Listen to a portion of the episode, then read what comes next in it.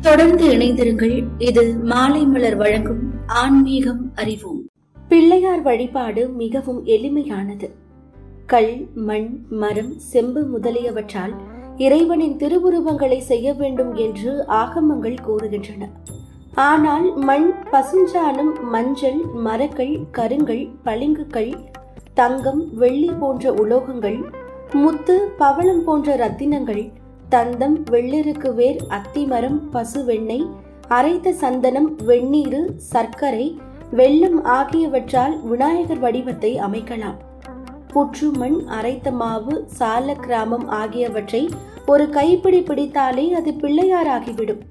இதனைத்தான் பிடித்து வைத்தால் பிள்ளையார் என்று வேடிக்கை பழமொழியாக சொல்கிறார்கள். மோதக தத்துவம். அரிசி மாவுக்குள் பூரணம் வைத்து கொழுக்கட்டை தயாரித்து விநாயகருக்கு படைக்கப்படுவது அனைவரும் அறிந்ததே. அரிசி மாவு சுவையற்றதாக உள்ளது. ஆனால் அதனுள் இருக்கும் பூரணம் சுவையானது.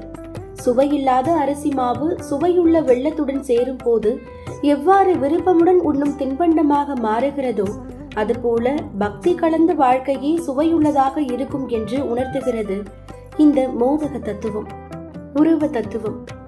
யானை தலையும் பெருவயிரும் மனித உடலும் ஐந்து கைகளும் கூடிய ஒரு விந்தையான வடிவே பிள்ளையார் வடிவம். அவருக்கு இடையின் கீழ் மனித உடம்பு இடைக்கு மேலே கழுத்து வரை தேவ உடம்பு. அதற்கு மேலோ விலங்கின் தலை. ஒரு கொம்பு ஆண் தன்மையும் மற்றொரு கொம்பு பெண் தன்மையையும் குறிக்கும். யானை தலை அக்ரிணை தெய்வ உடம்பு உயர்தினை இவற்றை உற்று நோக்கி ஆராய்ந்தால் பிள்ளையார் தேவராய் மனிதராய் விலங்காய் ஆணாய் பெண்ணாய் உயர்தினையாய் அக்ரிணையாய் விளங்குகிறார் என்ற உண்மை புலப்படும். உலகங்களை தன்னுள் அடக்கி இருக்கிறார் என்பதை குறித்திடவே பெருவயிறு அமைந்து உள்ளது. துதிக்கை வலதுபுறம் திரும்பி இருப்பது யோகத்தை குறிக்கிறது. கடன்கள் தீர்க்கும் ஸ்ரீ ருணமோசன கணபதி. ருணம் என்றால் கடன் என்று பொருள். மோசனம் என்றால் விடுபட செய்தல் என்று பொருளாகும். நம்மை கடன் தொல்லைகளில் இருந்து மீளச் செய்பவரே ருணமோசன கணபதி கோவில்களுக்கு சென்று இம்மூன்று கடன்களையும் தீர்க்க முடியாதவர்கள் ருணமோசன கணபதியை வழிபாடு செய்து கடன்களை தீர்க்கலாம். அவருக்கான ருணஹர கணேச ஸ்தோத்திரத்தை பாராயணம் செய்வது கடன்களை தீர்க்க உதவும். நீரில் ஏன் கரைக்கிறார்கள்? ஒரு சமயம் பார்வதி தேவி கங்கையில் நீராடிய போது தன் அழுக்கை திரட்டி பொம்மையாக்க அது யானை தலையும் மனித உருக்கொண்டும் அமைந்தது. அதை அன்னை கங்கையில் எரிய பெரிய உருவத்துடன் விநாயகர் வெளிப்பட்டார் அப்போது பார்வதி தேவியும் கங்கையும் அவரை பிள்ளையாக ஏந்தி கொண்டனர். இக்காரணத்தால் பார்வதி கங்கை இருவருமே அவருக்கு அன்னையானார்கள். இதனாலேயே சதுர்த்தி முடிந்ததும் பிள்ளையாரை கங்கையில் கரைக்கும் வழக்கம் ஏற்பட்டது. தோப்பு கரணம் போடும் முறை. விநாயகர் முன் நின்றவுடன் தலையில் குட்டிக்கொண்டு தோப்பு கரணம் போடுவது நம் மரபு. ஏன் இப்படி தோப்பு கரணம் போட வேண்டும் என்பதற்கு புராண கதை ஒன்று உள்ளது. ஒருமுறை தவமுனிவரான அகத்தியர் கமண்டலமும் கையுமாக வந்து கொண்டிருந்தார். அப்போது காக உருவெடுத்து வந்த விநாயகர் அக்கமண்டல நீரை தட்டிவிட்டு ஓடிவிட்டார். காகம் கவிழ்த்த கமண்டல நீர் ஆறாக ஓடியது. காகம் தட்டியதால் விரிந்து பறந்த நீராக ஓடியது என்பதால் காவிரி என்று பெயர் அந்நதிக்கு உண்டானது. அகத்தியர் கமண்டலத்தை தட்டிவிட்ட காகத்தை திரும்பி பார்த்தார். அதை காணவில்லை. காகம் நின்ற இடத்தில் கொழு கொழு என்று ஒரு சிறுவன் நின்றிருந்தார் அவர்தான் கணபதி.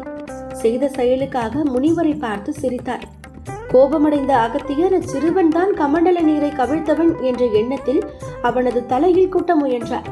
ஆனால் சிறுவன் விநாயக பெருமானாக அகத்தியர் முன் நின்றார். குட்ட முயன்ற தவறுக்காக வருந்திய அகத்தியர் அப்படியே தன் தலையில் குட்டி கொண்டு மன்னிக்குமாறு வேண்டினார். அது முதல் விநாயகருக்கு தோப்பு கரணம் இடும் முறை உண்டானது. ஐந்து தடவை குட்டுங்கள். எந்த ஒரு விஷயத்திற்கும் ஆரம்பத்தில் சுக்லாம்பரதம் சொல்வோம். இதற்கு விநாயகர் அவர் எல்லாமுமாக இருக்கிறார் என்பது பொருள். அந்த ஸ்லோகத்தை சொல்லி பாருங்கள் தெரியும். இந்த வார்த்தைகளில் ஒவ்வொன்றும் ஒரு குட்டாக ஐந்து தரம் நெற்றுக்கோட்டில் குட்டிக் கொள்ள வேண்டும். தலையில் குட்டிக் கொள்வதால் மருத்துவ நலன்களை பெறலாம். மனித உடலில் மூலாதாரம் சுவாதிஷ்டானம் மணிபூரகம் அநாகதம் விஷுத்தி ஆக்னேயம் மற்றும் சகசிரம் என ஏழு சக்கரங்கள் உள்ளன. அவற்றில் சுவாச நடப்பு நடக்கிறது. மேலும் சிரசில் இருக்கும் சகஸ்டார கமலத்தில் உள்ள ஆனந்த அமுதம் நாடி நரம்புகளின் வழியே சுவாசத்தோடு பாய்வதற்காகவே சிரசில் கூட்டிக் கொள்கிறோம். கேது திசை நாயகன். ஜாதக ரீதியாக கேது புத்தி கேது திசை ஆகியவை நடைபெறும் ஜாதகர்கள் விநாயகரை வழிபட்டு வர துன்பங்கள் விலகும். இன்பம் பெருகும். திங்கட்கிழமை தோறும் விநாயகருக்கு அருகம்புல் மாலை சாற்றி வழிபட்டால் அனைவருக்கும் நன்மை பெருகும். மாலை மலர் வழங்கும் ஆன்மீகம் அறிவோம்.